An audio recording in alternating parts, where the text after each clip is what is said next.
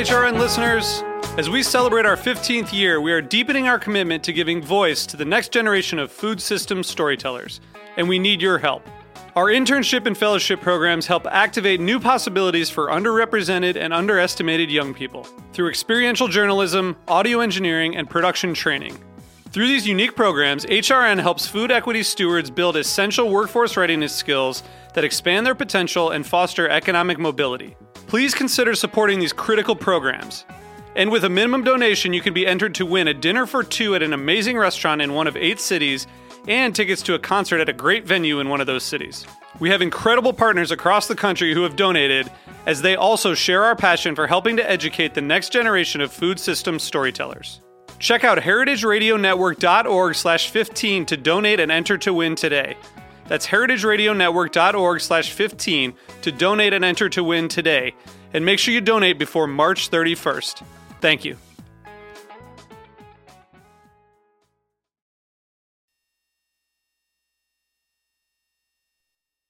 Today's program was brought to you by Roth Cheese, a pioneer in the U.S. specialty cheese movement.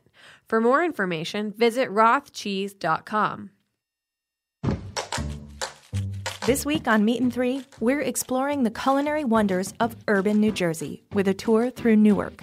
We speak to Frank Mentisana at Phillips Academy Public Charter School. This idea of family style and made from scratch lunches continues to be a bit of an anomaly in the city. We also hear from Gil Speyer from All Points West Distillery. Newark used to have an incredibly rich beverage alcohol history. And we'll tour AeroFarms, the world's largest indoor vertical farm. We're growing using 390 times more productivity than field farming and 95% less water. Tune in to this week's Meat and Three on Heritage Radio Network to be amazed at the wonders of Newark. That's Meat plus sign T H R E E. Available wherever you listen to podcasts.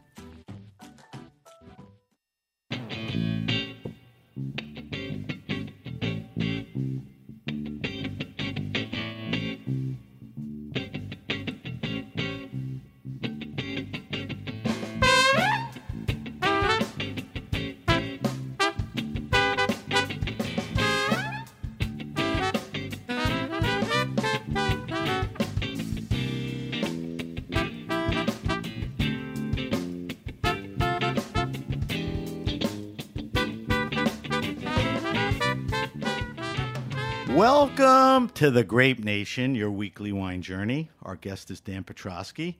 We'll talk to Dan about the future cab, Larkmead, wine, and a lot more. Dan brought in a Larkmead, so we'll taste that for our weekly wine sip. I'm your host, Sam Benrubi. Stay with us for the Grape Nation on the Heritage Radio Network. We bring wine to the people. All right. Brooklyn born, Dan Petroski made his way uptown to Columbia University. Smart guy, right? Played a little football, headed down to NYU Biz School before moving into marketing, finance, and advertising at Time Inc. and Sports Illustrated. His love of wine through business, travel magazines, and a college friend with connections got Dan over to Sicily. Dan came back to the States, unemployed, uh, made his way to Cali to follow his passion, and the rest fermented into a career in wine. Dan is the winemaker at Larkmead Vineyards in uh, Calistoga and owns Massican Winery in California.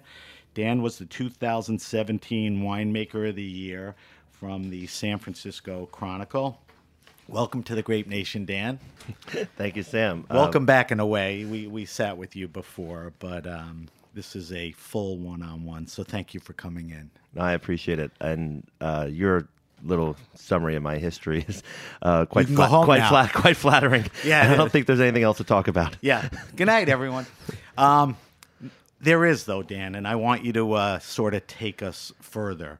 Um, you know, I gave everyone a sense you're a New York boy, educated here, uh, worked in business, but there was a point after you were successful in business that you kind of got this mini obsession with wine and you were looking forward towards it.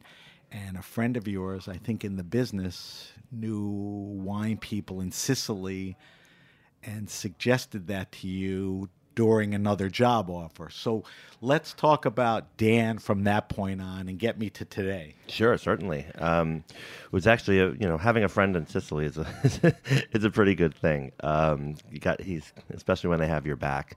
But the way it actually happened was he did not suggest it to me. He uh, advised me against it. Um, Ah. So I I had, I'd hit my um, I, I always jokingly say I hit my midlife crisis and you know at Time Inc. I was there for ten years and I was 33 years old. I had a conversation with my mother about the future and about working and I'd be working for another 40 years, which was longer than I had lived at that point. So um, I had this opportunity to go work at the Wall Street Journal and and um, I had visited Sicily with my business school classmate Massimo Calafiore and we I fell in love with the culture, the people, the hospitality, and the generosity. Um, and so when I was making a major career change, leaving a company that I thought I would never leave, Time Inc., to go to the Wall Street Journal, I said, "Is that a big enough change?" And um, I came, I woke up one morning and said, "I'm going to move to Italy." And I called up Massimo, and he literally said, "Don't do it." he um, he he told me to. Uh, Go work at the Wall Street Journal, um, but I, I pressed. That, that and- was the easy move, though. yeah, that was the easy move. Um, and I pressed, and he made some phone calls, and uh, and he called me back, and he said, uh, "You're good to go. You know, don't embarrass me." And uh, and and that was that was literally it. And uh, that was in February 2005, and I had moved in June first, 2005. So you get to Sicily and you jump in and focus on wine. Tell me what happens when you get there and what you do. Yeah, it was it was very it was very nebulous. It was a, it wasn't really I was I didn't have a visa. I, I lived and I don't know if they're going to come back and get me now, but I lived there in- Europe illegally technically for a year. Um, I was working with a family who owned a winery called Valle dell'Acate. It was a split into two, a partnership between two families. One of the families managed the vineyards, and I spent uh, about three days a week going to the vineyards with uh, with that family. And I was really, at the time, I was really learning, trying to learn the language a little bit, but then it's also learning Sicilian at that point, not even Italian, um, and and really just experience my uh, what it was to make wine. Um, as you had hinted in the in the summary and the opening, I fell in love with wine as a wine drinker. I had zero idea about how wine was made. So for me to immerse myself um, with a family that owned a vineyard and made wine, it was an opportunity for me to kind of have a little bit more understanding. And you know, my background is in sales and marketing, and that's storytelling. And if I can tell stories slightly better because I'm familiar with how those wines are made, I thought all the brand management jobs in the world for an Italian winery were going to be available to to me. But when I got back to New York City a year later, they weren't, and that's what that's what propelled me to So California. clear something up for me. So when you were in Sicily, did you take everything in? You know, the cellar, the fields, um, or where you're just plotting sort of on the brand management side, or or a little of everything? It was it was a little bit of everything. Um, I spent more time on the vineyard side because I was the, the what with a family that I was uh, bumming around with. Uh, that was their role and responsibility. Uh, the winery was run by the other family, and they actually thought I was a bit of a spy. Um, um, funny.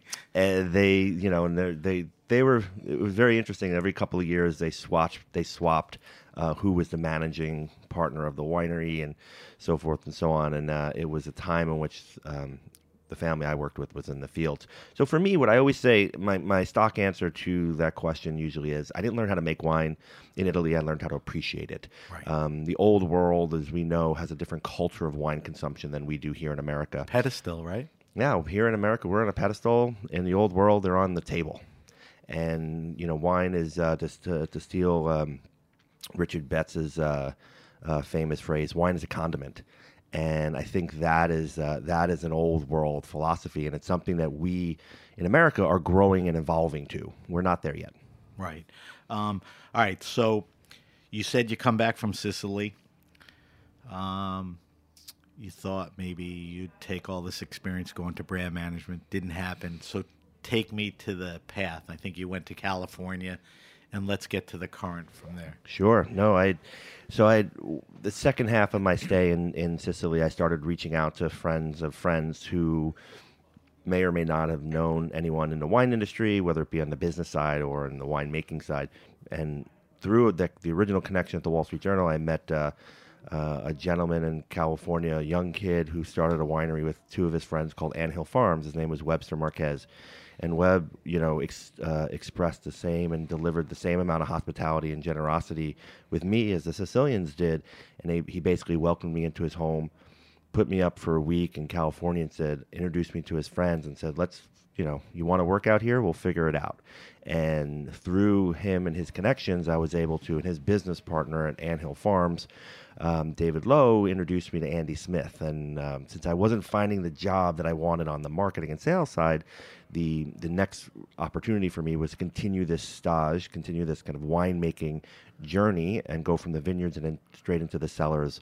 And I ended, I ended up in DuMOL in 2006 um, through the great, connection. Great Chardonnay and Pinot maker, right? Oh yeah, Andy. Andy was genius. I mean, he came up before the you know the Pinot movement in the mid aughts, and he was in the, the late '90s, um, you know, and, and early 2000s. He, he worked with Ted Lemon at Littorai when um, Ted was based in Napa, and Andy had this consulting project called Larkmead, and he was uh, he was kind of crafting Cabernets in Napa, and and he was an owner partner uh, winemaker at DuMOL and he was just you know he was he was in my opinion this this god because he had his hands in you know multiple grape varieties and he did every one of them well. Uh, one of the most talented respected winemakers of his time. And i had this opportunity to work harvest for him and spent about six months with him. And but it, it ended up being a lot longer as he at the end of harvest he offered me a job. So you took the job at Larkmead, and that was what year? And that was, uh, I remember exactly the day he offered me the job on Halloween 2006. Um, it was still needed, the details needed to be worked out and the timing needed to be worked out, but effectively January 2007, I was uh, full time employed as a cellar master at Larkmead. And now, 2019. you It's a long time. It is well, it is and it is. You are now the head winemaker. Andy recently left, right? He was there for a good part of your tenure. Yeah, no, Andy. Andy mentored me all the way through um, the the late late two thousands. Uh, promoted me all the way through from assistant to associate to winemaker at Larkmead in 2012. Um, Andy went to focus on DuMOL in 2013, and and um, and and kind of uh, left me with all his uh, good graces and knowledge. Right. Um, so that's that's where Dan is right now. He's been at Larkmead for a while. Um, for a minute or two later on, we'll talk about a, a side project of his, Massican. But I want to talk about Cabernet. I want to talk about Larkmead. Um, there's a lot there. Um, I got a chance to listen to you. I think it was about a year ago. I think we were all down at Blue Hill, and it was Raj Parr, Steve Matthiasson, um, John Bonné, and uh, Jason Wagner. Jason Wagner from Union Square, and the talk was about the future of Cabernet Sauvignon, and it was kind of an interesting crew, and I wanted to talk to you about that because. I guess my first question is why are we questioning the future of Cabernet Sauvignon? I mean, why why why is that a topic? Um, I agree 100%, but I think when you have a monarchy and, and the king of all grapes is Cabernet, um, you always have to question uh, the royalty and, and, and the regalness of it and whether there's it's going to continue its path that way. Um, and I wanted to ha- start having intellectual conversations about um, about wine in general and Cabernet Sauvignon because it's near and dear to my heart. But I wanted to do that because it, it ties back to Larkmead's history in the 1880s when a woman named Lillie Hitchcock Coit founded Larkmead. Um, she, a book was written about her and her mother's experiences in the Napa Valley called The Salon at Larkmead. And they would, and Lily had, you know, kind of uh, cut her teeth in Paris and during the Civil War and came back to, to the United States into a rural northern Napa, northern Calistoga, northern Napa Valley, northern California, excuse me. Um, and she would invite artists and writers over and have these intellectual salon like uh, evenings in Napa Valley. Um, so I wanted to bring that back, almost kind of like a mini TED Talks conversation, and and we've cre- we've created a it's, it's created quite a buzz. I mean, whenever I host these events in at Larkmead, we do about three of them a year. We we have a wait list. I mean, we only seat about 20, 25 people plus panelists and moderator, and uh, so about 30 people in the room. And we have a wait list for people to get in because it's uh, it's people want to have this conversation, and and I think it's important as we see the change in consumption patterns, as we see the change in hospitality, as we see the development of the Napa Valley commercially, we are all thinking about why we're there, and that why we're there is Cabernet Sauvignon. Um, it wasn't that way 50 years ago. Cabernet Sauvignon wasn't that grape that brought us there. It was just the idea of wine. Um, but today it's Cabernet Sauvignon. It's the king. It always will be the king um, as long as it has a future. And we're just going through the intellectual exercise of, of trying to figure out what that, you know, if how does that future change? What are some of the concerns? I mean, what what are issues? I Uh, mean, I, I, some- ten things are blasting in my head. Yeah, yeah, and- and- you know, wh- wh- what are the things that come up frequently and concerns? No, one of the when we sat down in uh, in New York City a year ago with a, a not only a star-studded panel, it was a star-studded room. I couldn't believe Yeah, who came. crazy in, who was there. Who came into the room that day? Um, you know, all um, all good people who've supported Napa Valley over the years, who may not be supporting it today, but still agree that when they cut their teeth in in, in wine, they cut their teeth in you know. Wines like Napa Valley Cabernet or Bordeaux, and um, so I think what we're seeing today is you know what some of these topics have been has been style, have been price point. Are we you know stylistically moving away from Stylistically, it's been a very big, unctuous, high alcohol, right? Fair. fair? I mean, it's Price, it's always been expensive compared to other cab. fair. Um, you know, I think those two. You know, I can I can sit here and tell you why the style is the style, why the price is the price. Um, but at the end of the day, it's like it all works if wines sell. And wines, we've noticed, and uh, from you know from the outside looking in from Napa Valley, that New York City is a hard place to sell wine these days because there's so much demand and diverse for diversity. There's so much demand for uh, tradition and history and heritage, and at the same time, there's a lot of demand on price. Not everyone in New York City is you know fine dining, eating at fine dining restaurants or shopping at uh, um, fine res- fine retail shops. Right. Um, there's a, a mass consumption here, and so we're we're looking at it and asking ourselves the question: Is like what are we, are we able to think about the future? Are we just a niche in the in the grand scheme of things that has a massive brand awareness, or you know, I think if you are a niche, if you're a small producer, and there is this massive Napa Valley brand awareness, you're you're going to ride that wave. But at the same time, you know, you you see one less bottle sold each day, and you ask yourself, people, why aren't we selling as much wine as we sold yesterday? And I think that question is, and, and I, I don't. I'm not saying that's what's going on in Napa Valley today. I think we're selling more wine than ever. Right. Uh, direct to consumer purchasing in the Napa Valley has uh, been increasing every year. But there are some changes.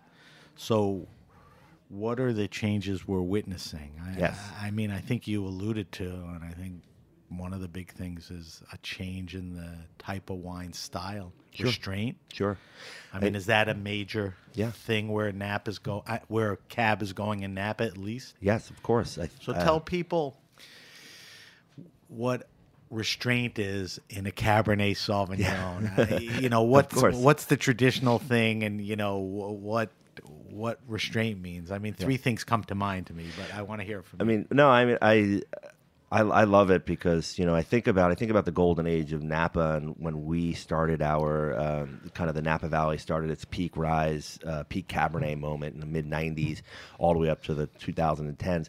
We kind of we came after. We have a lot of sunshine in, in Napa Valley, so we can ripen fruit. I mean, the one thing Andy Smith told me when I arrived was everything ripens here. So we had the opportunity to make the fruit forward structured wines, powerful wines that uh, that no maybe struggle towards that. no struggle that that Bordeaux struggles to make, and uh, whether you know the, the Bordeaux is defined by its uh, it, its its regionality and its weather patterns.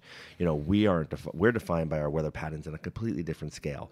And also, you know, I think the American consuming culture was consuming bigger and better things. They were consuming larger portions on, on the plate. They were consuming larger cars. They were consuming, you know, we went through an era in New York City dining where everything was big. You know, I had di- like everything was tall. Dishes were tall. There was foam. There was Right. like you, you you were making a statement, and um, and I think I think Napa Valley Cabernet made that statement. And what's happening now is you see those families, you see those winemakers over time who own these properties have have kind of went through that trend and that phase, and now they're taking a step back and thinking about what inspires them, what got them there in the first place, and how to make the wines that are respectful for their terroir and what they like to drink. And I think we're starting to see a lot of people in the Napa Valley. Um, some people never changed. Cathy Corison, perfect example, never changed. But she started in a way that She started- was her conviction and is popular now, or Yeah, and it, and it took and it took a long time for Cathy to get popular. Right, she didn't get the 25 props minutes- when yeah. she was doing it. 25 vintages of uh, Right. of Corison. I mean, it's a long But time going. Tell everyone what those things are. I mean, when you talk about the um, benefit of you know great sunshine and you know having the opportunity to grow great fruit, you now take that fruit and what do you do? You over extract it, you jack the alcohol, and you oak it. Is that was that a problem? It, it, I, I think what happens is when you have when you have a lot of great sunshine, you have ripe fruit, and ripe fruit means um, increased sugars, and increased sugars are going to mean increased alcohol potential, and increased alcohol potential is going to mean higher extraction, not only color and tannin, but also extraction of oak influence. When you have alcohol being that solvent, that's going to with, withdraw everything into it. Um, so that that was you know it was it was a, a spiral of just bigger and bigger and bigger and more extracted. And and guess what? Those wines are delicious. I mean, you know, I mean, they're a style and type of wine. There's- I mean, was there a Parkerization at that time? You know, where I think I think I think he loved him and he was respected and people followed him. Oh, I'm sure, but but Bob was never um, never embarrassed to tell you what he liked and what he enjoyed, Right. and if you didn't like what he uh, the, the words he was writing and the wines he was supporting, then you found someone else who might. or You found you went to Stephen Tanzer, and if you didn't enjoy Stephen Tanzer, you went to Jim Laube. You you had your opportunity and your choice to kind of to be guided down the path of wine, or hopefully you use your own palate. And that's, Right. I think, the biggest part of this. And I think what's happening in the, the change now is we're starting to see more people walk coming out of this uh, uh, this era, this golden age, and starting to settle down with their own confidence and with their own palate, and starting to make the wines that they feel are that that got them there in the first place. The you know we're all inspired by the great wines of Europe. I mean, they've been doing it a lot longer than we have, Right. and um, and we we need benchmarks. So Is that a shift in the consumer? You know, I'm more of a baby boomer than you. You know, I cut my teeth in Napa cabs. You know, now I'm auctioning them all to get Beaujolais and you know Italian wines and all that.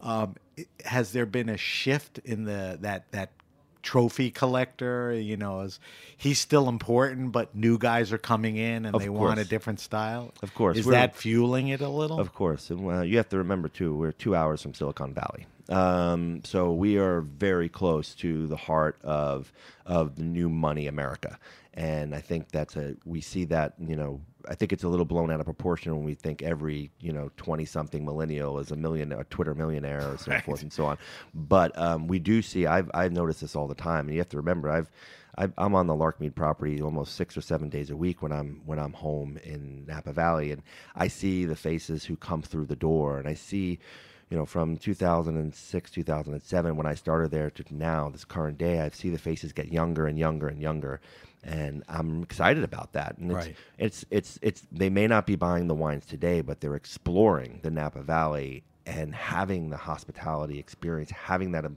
emotional connection to what what the wine industry has created, and you know in the Napa Valley and Sonoma County, and I think that that is um, that's something that you know we're gonna we're gonna hold on to for a very long time, and I think those visitors are gonna hold on to for a very long time as they Right. kind of go down their own path. You said the journey of wine, I think, is your tagline here, the journey to great wine. Yep. Um, so let's talk about Larkmead a little. You know, we'll take this segue from talking about cab to talking about Larkmead, which really is you and Larkmead are cab specialists. Um, the property is very interesting. I think you're lucky to be there. Tell everyone why the property is so special. There's, there's two fo- two two to three reasons why I would consider Larkmead incredibly special. One is um, its location in the valley, so it's quote unquote terroir. Um, it is a, a unique family-held, three contiguous vineyards, entire valley floor spread between Silverado Trail and Highway 29 um, of unique soil diversity and that is something that we don't see in the rest of the Napa Valley. Other, other as you get down to the wider parts of the Napa Valley, down into St. Helena, Rutherford, Oakville, etc. As you go south, they tend to be a little bit more homogenized swaths of land. Larkmead is completely diverse within its uh, its own right, and it's cut in half by a river, the Napa River. So as any good winemaker is going to tell you, or any good vigneron is going to tell you, the, the land is number one, and uh, I, I'd be remiss to say it wasn't. Um, So it's large, contiguous, and diverse. and diverse. So that's number. Which, like you said, I mean, there's a swath on the Yeah. floor, and that's it. Rutherford Dust. See you later. Yeah. This is, you know, a lot more diverse, right? That is, is absolutely true, and um, and then two is is you know we have a, a family who's owned Larkmead since the 1948. Um, the second generation daughter Kate Solari Baker, her and her husband Cam Baker, decided in 1992 when they took over Larkmead that they were going to give it a go. They were gonna they were gonna replant the vineyard, which was planted to over 60 acres of ca- of white grapes at the time, to red grape varieties during this era of Well, you kind of like white grapes, but separate story. Go ahead. no, but we had great, we had great, we had great collaborators and partners. Go we were ahead. selling all of our whites. Don't to, get to, off to subject. Chappellet and to. Stay uh, on topic. But they, they, they decided to replant the entire vineyard to a mix of red grape varieties with the with mm. Bordeaux varieties being a focus. And and as we've learned over the years, you know, not only for supply and demand issues, Cabernet Sauvignon does very well in the Napa Valley, especially the the hotter, warmer, drier part of the north of Napa Valley where Larkmead's located. So, so you have this great piece of land, and you have this family decide, decides to actually, you know, kind of be stewards of that place and decides to kind of, you know, give it a go and change, you know, take their former careers as a as, a- as a lawyer and a painter and really kind of say, all right, we're gonna we're gonna test this out. Um, and I think that unwavering kind of a commitment to figuring it out from from a second generation family in Napa Valley has been one of the special reasons. So they had Larkmead Andy at their side, which was the right guy. Yeah. Then they paired you with Andy, Yep. or Andy brought you along. So they had a, a good team in that sense. Um, so now you're making the wines. Um, as we talked about earlier about style, um, you know, the grapes in Napa can take advantage of the heat and the sunshine, high sugar. But what's your approach Yeah. to the wines there? You make multiple bottlings, but you're not necessarily going out there making these big bombers. No, and it's um, you know, I think I think we we definitely are in the category of Napa Valley style. When Larkmead started making wine in the late '90s, 1997 was the first commercial vintage. Um, this is a property that is uh, that is 124 year, four years old as an estate, as a vineyard, um, but it's only really modern winemaking since 1997. So we're still kind of young to the game. Um, so we've we've kind of went through the ebbs and flows of you know the big flavor era, the high impact era, you know in the early 2000s, and then the big flavor in the late 2000s, and then you know as I kind of you know cut you know had confidence in myself and confidence in you know working with a viticultural team that was you know as committed and as smarter than the rest, I said you know we we really need to be able to express what this vineyard does best. If this vineyard is large and it's contiguous and it is diverse we should be respectful of that and not try to homogenize style to be a Napa Valley wine, but to to be Im- important to understand why we're diverse and how we can express that in a glass. And a lot of that is, you know, my, I've I, I use this example over and over again because it's a really good one. But uh, if you play music at the highest volume, the noise, the music, the listening gets distorted, and you start to kind of get a little bit of a fuzziness to it and a distortion that that removes a lot of the nuance to the uh, to the, the song. That was just a simple thing about you asked about it earlier about what makes a big wine, and so you remove a little bit of the alcohol, like you remove a little bit of the volume on a record player, and you're going to remove a little bit of that extraction. So you're not going to have as big of fruit extraction. You're not going to have as big as color extraction or tannin or oak extraction, and you're not going to be masking what lies underneath. Well, guess what? If what lies underneath is shit, then you got shit. Dead. Then you better you better put the volume up really loud. Right. But if you can't, if you're not a good if you're not a good guitarist, you better Yeah. play as loud as you possibly Right. can.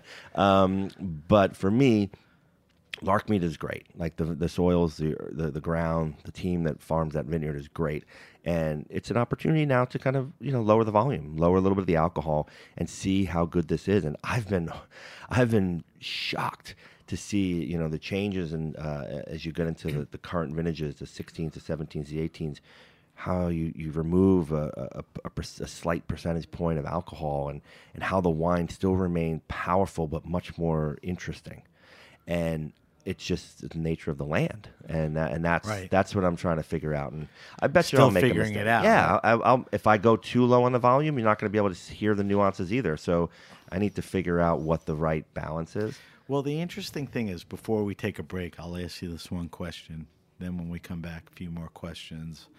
I'll subject you to our wine list, and we'll taste some of the uh, Larkmead. You're not one of those guys, and we talked about it a little. UC Davis, you know, winemaking a million years.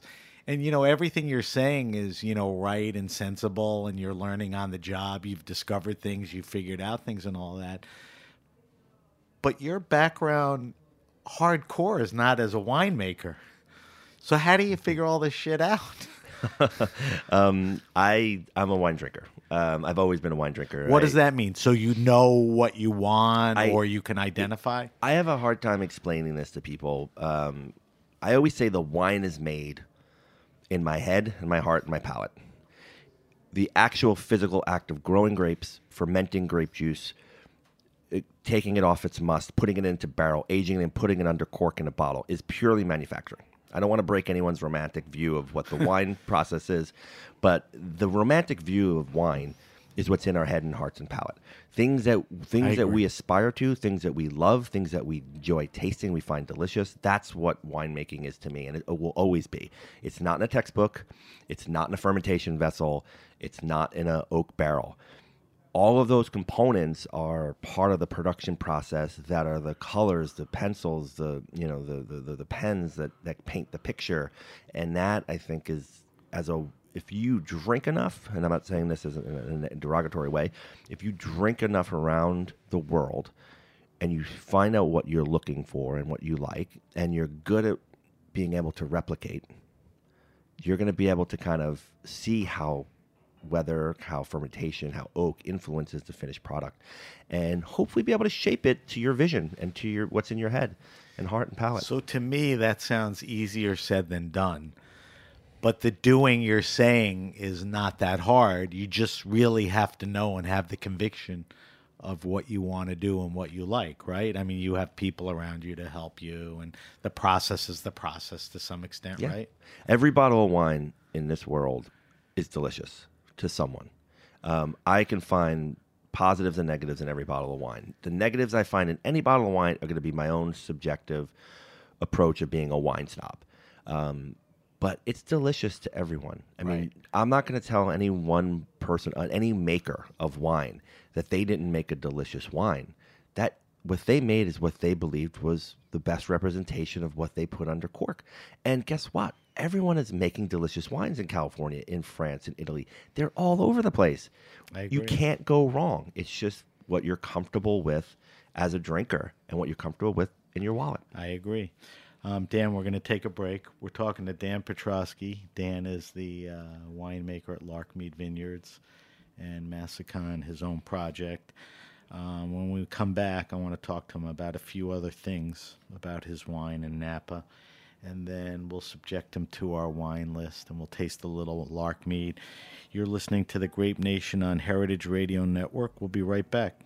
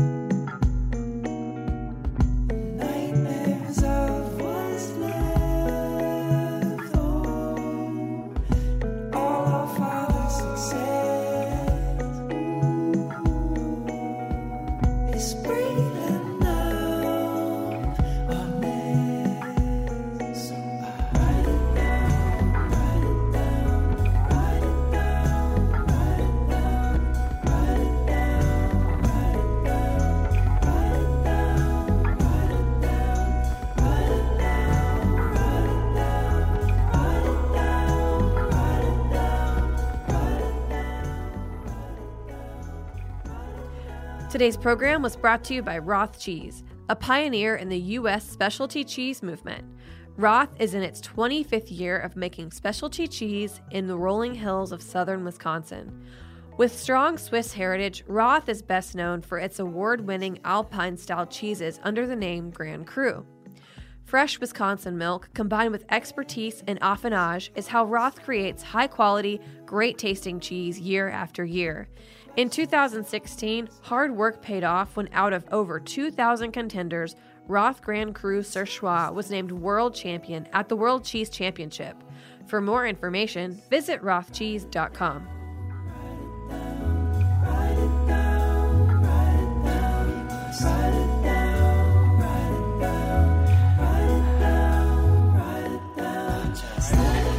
All right, we're back with my guest, Dan Petroski. Dan is the uh, winemaker at Larkmead in Napa Valley and his own project, Massican. Um, I wanted to get your take on this. Um, sustainable, organic, biodynamic practices in the field and the cellar, somewhat essential to our future. Um, my observations, and correct me if I'm wrong, is Napa's not the best practitioner of those things. Um, what are you doing? What do you see? What should we do? I mean, I know you take a holistic approach. You have a Napa Green rating, which you'll explain. But tell me, because you go to the Loire, or, you know, Italy, it's the opposite. Yeah, actually, uh, Sam, that's uh, not factually correct. so I'm going to fact Good, check. so I'm gonna, correct I'm going to fact check you on I- that one. that's why I brought Uh, so um, the there's only about six percent of the world's vineyards that are organically farmed. Uh, in Napa Valley, we're above average. We're about nine percent. Okay. So that's first and foremost. Um, But but right, let me challenge you. But that's a declaration. There are people that practice that don't declare. Sure, just like Larkmead. Larkmead practices, we've been organically farming since 2015, but we do not declare, we do not put ourselves through the certification process. Uh, Harlan, uh, probably one of the most famous wineries in, Cult in, wine. in the world. Um, same same situation. So we have that same scale on both sides. Uh, I agree with you 100%. Uh, a lot of the European wineries that don't declare are, are also at the same same situation where they're saying, I live on this property, I farm this property myself. Uh, the health and wellness benefits are uh, in organic farming and sustainable agriculture, of course. But but on paper, we can only go with what we what we know factually, unfortunately. Right. Um, but that but that doesn't mean we're you know the people who don't farm organically are bad people. Um, the wine the wines are still delicious. I think the wines are still healthy. A lot of wines that are made quote unquote unnaturally um, are still grapes, water, sugar. Um, Yeah, I'm not alcohol. implying that. I'm just and and there's still a, a, a tremendous amount of deliciousness in those wines, and and just because they're you know you know I. At the end of the day, a lot of the a lot of the vineyards in this world that we drink wine from are not owned by families and farmed by fam- families and made by that family. Um, they're grapes purchased from farmers, and farmers can you can tell them how to farm, but we can't tell them, you know, we have to pay for it. Um, Right. And so So wait, go back to 2015. Yeah. Uh, obviously, there was a compulsion. Yeah. At that time or leading up to it, yeah, that you made the changes. You know why and what did you do? Yeah. No, I just think that you know there's the you know the old saying you can't teach an old dog new tricks, but you have this situation where people are doing what what people around them are doing, and uh, and so you just continue to do your practice that um, has been brought to you by you know the, the farming companies you've worked with or the, the vineyard management teams that you have in house. It's what they know what they how to do best, and you have to make a change. And when you make that change, sometimes it's pretty drastic and pretty scary. And you go from having to do weed control with one pass of Roundup to having to do weed control five or six times Right. in the field. That comes with an expense associated with it. It comes in. It comes also with that conversation about oh, is that carbon friendly to be doing five tractor passes as opposed to one? um, you know, better living through science. I agree with that statement when you're uh, when you're on your deathbed. But can we sustainably live? um, healthier lives longer. And I think that was the bigger question uh, when Larkmead decided to go think about organic farming. We thought it, we started to think about vine age and health of soil and how it will translate to older, healthier vines. Older, healthier vines over a course of time are going to be more financially efficient. So thinking of it as a business. Right. Um, and it's such a large property and, and it's so diverse, but still. Um, you know, you're a practitioner of many varietals, but at Larkmead, you know, it, it's um, fairly singular. I, I guess two questions. Do you see Napa spreading out from Cabernet Sauvignon, um, or it's happening already? And what about Larkmead? Sure. I know Oh. from my research, there's a little. I think was Tocai or Ribolla. You know, Yeah, we. Um, where's is that noble grape spreading out a little, or Yes, um, I do think that um, you know we've we've. It's hard to say you're you're a monoculture and uh, when you're only 110 acres. Um, you can be a monoculture on a 110 acre footprint, but at the same time, I don't think anyone's going to fault you for um, for having 110 acres of great Cabernet Sauvignon. Um, No. And what I, you know, as a winemaker, I've decided in the last uh, five years to eliminate secondary and tertiary varieties uh, in the Bordeaux family, like Petit Verdot and Malbec, from the wines we're making. Um, and I did that over time, slowly over time. Um, we started to remove Petit Verdot and Malbec. We removed in 2015. Petit Why? Verdot, because didn't like the blend? um, I, I, Malbec and Petit Verdot were like salt and pepper. It was an opportunity for us to kind of uh, to, to kind of fill in some gaps in, in the painting and the holes in the painting if we needed to, uh, with different flavor profiles that were in the same family. And I said, well, we want to be able to make great wines. You want to make a great painting with one grape variety, Cabernet Sauvignon or Merlot or Cabernet Franc, and let's blend those together as opposed to having four or five varieties that we work with. So we've actually we have less Petit Verdot and Malbec planted on the site than we did when I started 13 years ago, 14 years ago, and we now only work with three grape varieties because they are they are the three great grape varieties of Cab, the red Merlot. family and Cabernet Franc. And you said to be recognized as one of the great winemakers of the world, you have to work with one of the noble varieties. And fortunately for you, we all agree Sauv is one of them. It's true. And Larkmead certainly is deeply focused, you know, on that. And like you said, you just made tweaks. You got rid of Malbec and Petit Verdot and all of that. You still believe that? Of course. Um, it, the great winemakers of the world are going to be the winemakers who succeed phenomenally well and are popular brand perception and uh, with grapes like Cabernet Sauvignon, and Merlot, um, Pinot Noir, Chardonnay, Sauvignon Blanc. I mean, and I can tell you know a half a dozen great you know Loire Valley pro- producers making Sauvignon Blanc. I can tell dozens of Pinot producers, dozens and dozens and dozens of, of Cabernet producers. Um, but that's where eh, you know that's that's the big leagues. I mean, let's Right. not kid ourselves. Uh, it's kind of, it's, it's the Except for leagues. Burgundy. I mean, you know, Burgundy has been hot for the last 10 years, but Bordeaux ruled and Napa, you know. Yeah, no, I'm, but I'm of- I'm putting Burgundy in the in, in the big Yeah, leagues. Um, I you know, agree. it's like we're we're the majors, and and uh, when you start talking about, you know, secondary, tertiary places of this world and regions and and varieties you never heard of, and they're hard to. Yeah, they're fun for exploration. They're fun for uh, for tasting and having a good time. But at the end of the day, they're still double and triple A. So quickly, you have limited and not negative in the word limited, but at Larkmead you have limited offerings. I mean, uh, you, you have literally less than a half a dozen SKUs of red, right? I, I mean, let's talk about them. We're going to taste in a few minutes, you know, the Cabernet, and then you have some named bottlings. Just take me through them quickly. Sure. No, and I, I think that's actually a very, uh, very interesting question because when you think about what we're doing, we're doing, we're making six wines at, at uh, a singular property because we're exploiting the diversity that's on the land. But that's very, that's the antithesis of the Napa Valley, you know, desire to be this chateau model of Bordeaux, where you have a singular great wine, and, and the Napa Right. Valley was built on singular great wines like Harlan, as you mentioned earlier, and Dominus, and Opus One, and Right. you know Spottswoode, and these these are singular wines from a singular estate. Um, and Larkmead chose we chose recently to explore six wines from a singular estate with six different expressions of the of the land and the grape varieties that make it up. And I think that is actually a little bit uh, um, that's challenging. You know, when when a drinker of, of Cabernet Sauvignon thinks of a singular great wine, and now they have to make a choice at Larkmead, and so that's why we succeed really well with having you know our hospitality experience is over an hour and a half. But I think with that property, you're pushed to that challenge. it is, and and you know, you know, why not take advantage and expand and you know express the terroirs of the property, right? And I wouldn't look. I'm I- I'm not saying I'm a great winemaker, but I wouldn't uh, I wouldn't put a bottle wine in a bottle for a marketing reason.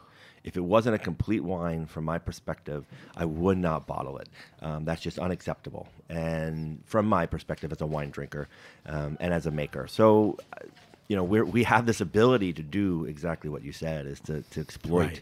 and um, and that is truly uh, that is a blessing and it's, it gives me an opportunity to, to do things that a lot of other people Which for Napa aren't. is a little unique because of the names we discussed. You know, the Harlans make their wines from that property in Spottswoode. I mean, it, it's a very cool thing. Um, we're going to taste the Larkmead and we'll talk a little more about it. But I can't let you leave here without subjecting you to um, our wine list. And we're always very curious about our guests' preferences and tastes. So I'm going to shoot five questions at you. Don't obsess on them. um, and just give me your best answers. So the first question is, what are you drinking now? Not what's not the beer and the lark mead, but what's on your table, what's in your fridge, what are you obsessing on? Um, at the, right at this moment, it's uh, champagne is always in the refrigerator. Uh, Okay. beer is always in the refrigerator. Do you have a favorite too on champagne? Oh, I have or a- you move around a lot? I, I have a very expensive champagne uh, budget and uh, habit, unfortunately. Um, Selosse? No, no, I have uh, a little bit more classic styles. Um, I really do like uh, Clos de if when I can get my hands on it. Um, but uh, Cedric Bouchard, um, you know, is kind of a, a you know someone I've been following since 2006, and he's he's not gone out of fashion for me. So I drink a lot of those wines. Why do you like champagne? I mean, I love it. I, I go to dinner with my friends. They bring wine. I always bring champagne. It's a great opener. It's great with food. It's celebratory. I mean, you agree with me? What other? It's, Oh, it's, one of the great wines that It's people. a great wine, but I think it actually, you know, it, not to get into the psychology of it so much, but what I do think is that we're a beer consuming culture, and beer is about carbonation and freshness and low alcohol. Champagne's about carbonation and freshness and low alcohol. Um, it's a starter. Beer has always been the after Good work. point. I mean, that word aperitif. starter is a great. Yeah. You know, I like starter better than celebratory. Um, anything else? So you said beer, champagne. Anything on the wine front? Oh, champagne is wine. No, I know, but I meant uh, non-sparkling. Oh no, it's uh, wine. Wine for me is like I've. I mean, I'm getting back into Bordeaux in a heavy way because I uh, I started my you know drinking Bordeaux in the late '90s in New York City and early 2000s, and um, and I've started to realize how beautiful those expressions are, and I'm um, now getting back to a point where I can spend some more time as a as a producer thinking about those wines and not just a wine consumer. Nice. Um, this is the goofiest question of the bunch, but does Dan Petroski have a favorite wine and food pairing? And we have a rule on the show: you can't say champagne and oysters. champagne and popcorn. Um, You know what? Champagne. You're not the first guy who said that, and that's a good one. Champagne fried chicken, champagne pizza. So champagne popcorn is a good one. Give me one more. I am. I actually am. I'm huge on drinking white wine with um, dishes that you're not supposed to drink white wine with, whether it be you know lamb or venison or. Um, but we're not meats. throwing caution to the wind. We're picking specific whites to go with a lamb, right? Oh, I mean, I've, you, you mentioned Tocai Friulano as a grape variety, a heritage Italian grape variety. It's planted Great lamb? Larkmead. It's great with, uh, you know, you got to remember that's a northeast Italian grape, and it's a Right. region that's very Germanic, so it's great with heavier, richer dishes. Cool. All right, so those that's a good answer.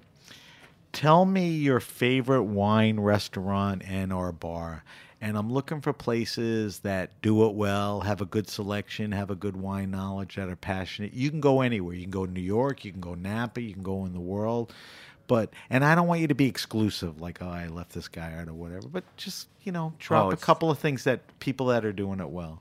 eating and drinking is uh, is the one thing I'd love to do, and uh, um, I, I, we're we're blessed in Napa Valley to have a tremendous um, uh, resource of great wine uh, drinking restaurants, and um, if I named one, I'd have to name them all.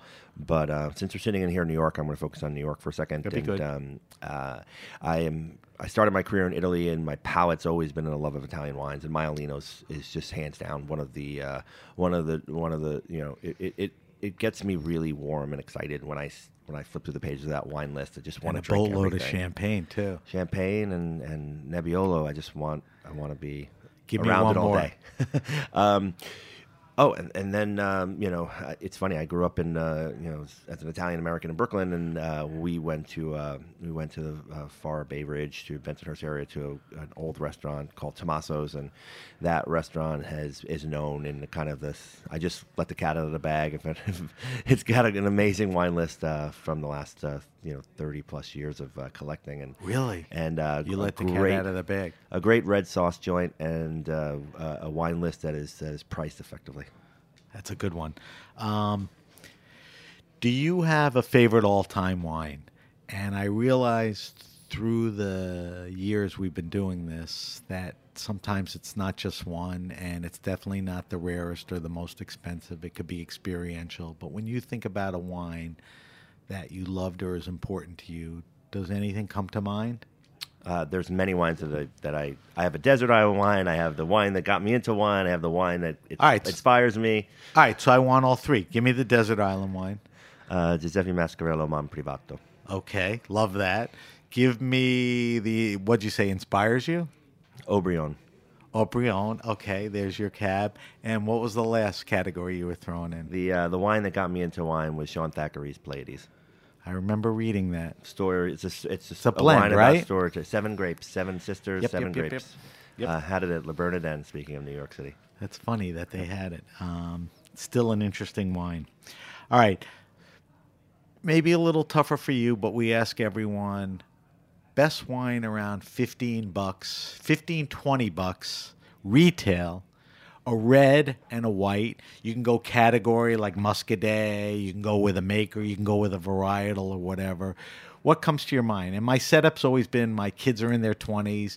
They can't bring a crappy $8 wine to a party and they can't afford 40. So what are they grabbing for 20? No, I've uh, you know, I'm sorry, I'm dating myself on this one, but uh, I don't know what their current price points are. But I, on both white and red, I used to always tell my sisters uh, who asked me about wine when I lived in California, and my mother who asked me about wine when they were going shopping for a dinner or having an event. I said, "Buy La Crema." La Crema is a large winery making uh, making wine like a See, small that's a, winery. that's a good answer. Good maker, good price point, good reputation. So La Crema, Pinot, and Shards? Pinot and Chardonnay. I mean, they- Okay, so does that answer both questions? That I mean, I that's All my right, that's my man, go-to you- twenty dollar wine. I again, I Listen to forgive me. me. You might get a comment that it actually No, those wines no, are now no, twenty That's what I'm dollars a bottle. for. You don't know, you got the cred to throw that out Yeah. there, and I think it's a great answer. So, you know, we, we didn't have to spend much time on that. All right, Dan, we got to wrap up. But before we wrap up, every week we taste a different wine on air. Um, I try to get my guests to bring in wine. Um, obviously, for our weekly wine sip this week, I asked Dan to bring in a, a Larkmead Cabernet Sauvignon. It's a 2016. I think it's their, you know, regular Cabernet. Just give me a little quick background on this, and then we're gonna evaluate it and taste it. Oh, sure. No, this is uh, Larkmead. If this is the wine that if you are if you've ever come across Larkmead, it's probably this wine. It is the wine that we make the most of. It. It's almost thirty percent of their entire production. It is a blend of Cabernet Sauvignon grapes grown on the entire three contiguous vineyard estate. Um, it also has a little bit of um, in this particular vintage, a little bit of uh, Petit Verdot in there as well. Again, we didn't stop using that until 2016. It's the wine that we have to, as Andy Smith told me, uh, we have to make it our best wine every year because it is our largest production wine. It is the wine that you'll have at a It's the restaurant touch in New York. point for the vineyard to the most people. Yeah, and and this uh, the the reason why these wines are so special to me, it's 2015 Cabernet, 2016 Cabernet, which we're drinking today. They're so special to me is because a lot of what goes into this uh, this finished wine, this bottle, are grapes that were grown during the time I've been at Larkmead.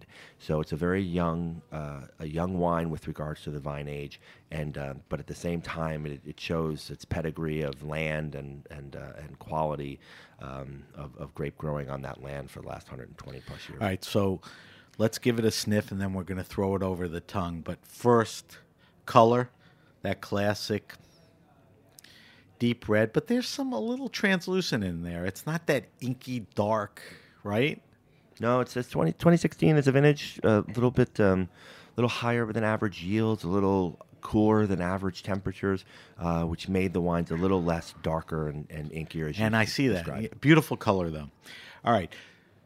I need you to do this because I suck at it. W- what's our descriptors on the nose? Sam, I suck at it too. Tell me what you get. Is No, it, I'm is very it- bad at Is this. it classic? I mean, are are we looking at dark fruits? Are we looking at No, Lar- Larkmead is Larkmead is known in my eyes for, for being very floral. Um, okay? So the aromatics lean towards floral. Lean towards floral. They lean closer to red and blue fruits than to blue and black fruits. Um, Right. So when you think of a red and blue fruit, you go everything Cherry. from cherries to raspberries to blueberries, as opposed to blackberries and and and darker plum notes. And um, so yeah, and then and I also love that Larkmead has a you know has some such great diversity of soil that causes a lot of stress, and that stress causes a little bit of uh, um, uh, kind of secondary and tertiary notes of herbaceousness. All right, so let's throw it over the tongue and talk about two things: mouth feel and then I want to see what you get on the palate if it you know equates to the uh, nose. So here we go over the tongue. So I'll go first. It's not this big, unctuous, glycerin-y wine that you get from Napa. What is it? A medium palate? Give me your Yeah, I, I don't. I have a lot of great sommelier friends who can speak to the mediums, medium plus uh, weight, Medium mid palate. right. But um, uh, for me, this wine, signature Larkmead, is about freshness. It's about a wine that, to your point, it's not. Uh, it's not over the top with its uh, viscosity and richness and weight. It doesn't die on the palate. It's more. It's it's more Muhammad Ali than it is George Foreman. They're both heavyweights, but uh, Ali floats like a butterfly. Larkmead to Little has finesse. always been ethereal. And it always, always kind of left the palate in a retro So nasal let's way. talk about the palate. What do we get on the palate? Does the nose transfer to the palate? The blue and red fruits? This is a, this is the perfect example of the nose carrying over through to the palate. Um, you do have a lot of kind of dusty red uh, red cherry on the tannins and um, kind of pillbox character to the you know the tannins, and it's just you know all those kind of mid palate core mid palate, you know red and blue fruit. What's the great? Uh, our buddy Kirk Su- Sutherland's coming in to share a glass with us. What are the great pairings for a wine like this? I love this because it's not just a steak and Cabernet kind of wine. I think this is a wine that has uh, the ability to kind of uh, be versatile on a table because of its agility and nimbleness. What else? So you can have it with lamb, you can have it with chicken, you can have it with. Uh, um, I, I wouldn't recommend it with fish. Okay. I don't recommend a lot of red wine with fish. All right. Um, do you are you happy with this wine, sixteen, and the way it came out? I mean, this is I, I this wasn't a tough year. This was a good wine, good year. It was a it was a it was a um, a great year. I'm so happy with the the quality of this wine. I really feel this is where I was the first vintage where I was able to. You and I had been making the wine since for since 2012, 13. Um, uh, this is the the first vintage where I feel the, the wines are just truly uh, Really? my stamp. All right, so that is the 2016 Larkmead Cabernet Sauvignon. Our buddy Kirk Sutherland, who is the wine director at Roberta's, just walked in, and a friend of Dan's, and he's going to taste and tell us what he thinks. Um, but I got to wrap up the show. You got here late, Kirk. Um, if you have a question, suggestion, wine happening, or event, hit me up at sam at thegrapenation.com. That's sam at thegrapenation.com. Follow us on Facebook at The Grape Nation. Follow us on Instagram at SBenrubi and the hashtag The Grape Nation. On Twitter, we're at Benrubi. I know it's confusing, but pay attention. Um, also, subscribe to the Grape Nation podcast on iTunes, Stitcher, and Spotify. I will post Dan's wine list on our social media. I will post Dan's uh, weekly wine sip. I'll give you more information on the wine. Um, and Dan, where can we find more uh, info on Larkmead? Just go to the website. go to the website and come visit. I think you'll Right, learn the, mo- you'll learn the good most with, uh, hospitality you'll learn the most when you come see us. Um, and what about you? If people want to know what Dan's eating and drinking and what he wears, uh, your personal. No, no, no selfies. I just have a, a, a pretty lame bottle shot Instagram account that I post. And that's at once, Dan once Petroski, right? yeah, Dan Petroski. All right, and I just want to say that Dan is beyond you know the winemaker at uh, Larkmead.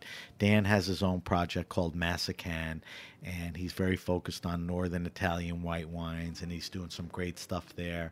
And that's another show on its own. Dan also is obsessed with anything liquid, so he's screwing around with beer. He's screwing around with gin. He would like to do something with water. So down the road, we'll sit down and you know talk to everybody uh, about that. Fair enough, Dan. That's true. I, I love. All right. Before we go off, Kirk, can you just take a sniff and a sip? And this is not the traditional Roberta's wine, but give me your take on this. You know, it, it's benchmark Napa Cabernet.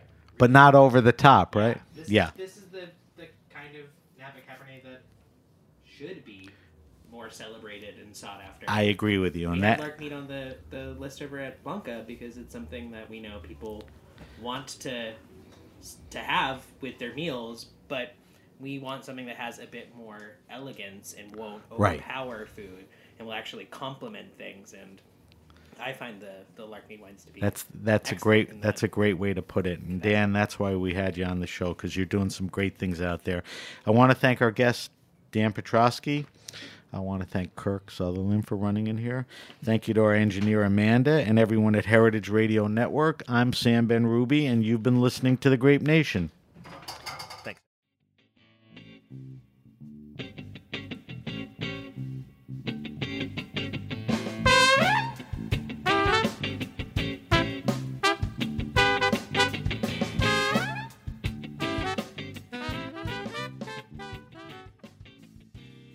Thanks for listening to Heritage Radio Network, food radio supported by you. For our freshest content and to hear about exclusive events, subscribe to our newsletter. Enter your email at the bottom of our website, heritageradionetwork.org. Connect with us on Facebook, Instagram, and Twitter at heritage underscore radio. Heritage Radio Network is a nonprofit organization driving conversations to make the world a better, fairer, more delicious place. And we couldn't do it without support from listeners like you. Want to be a part of the food world's most innovative community? Rate the shows you like, tell your friends, and please join our community by becoming a member. Just click on the beating heart at the top right of our homepage. Thanks for listening.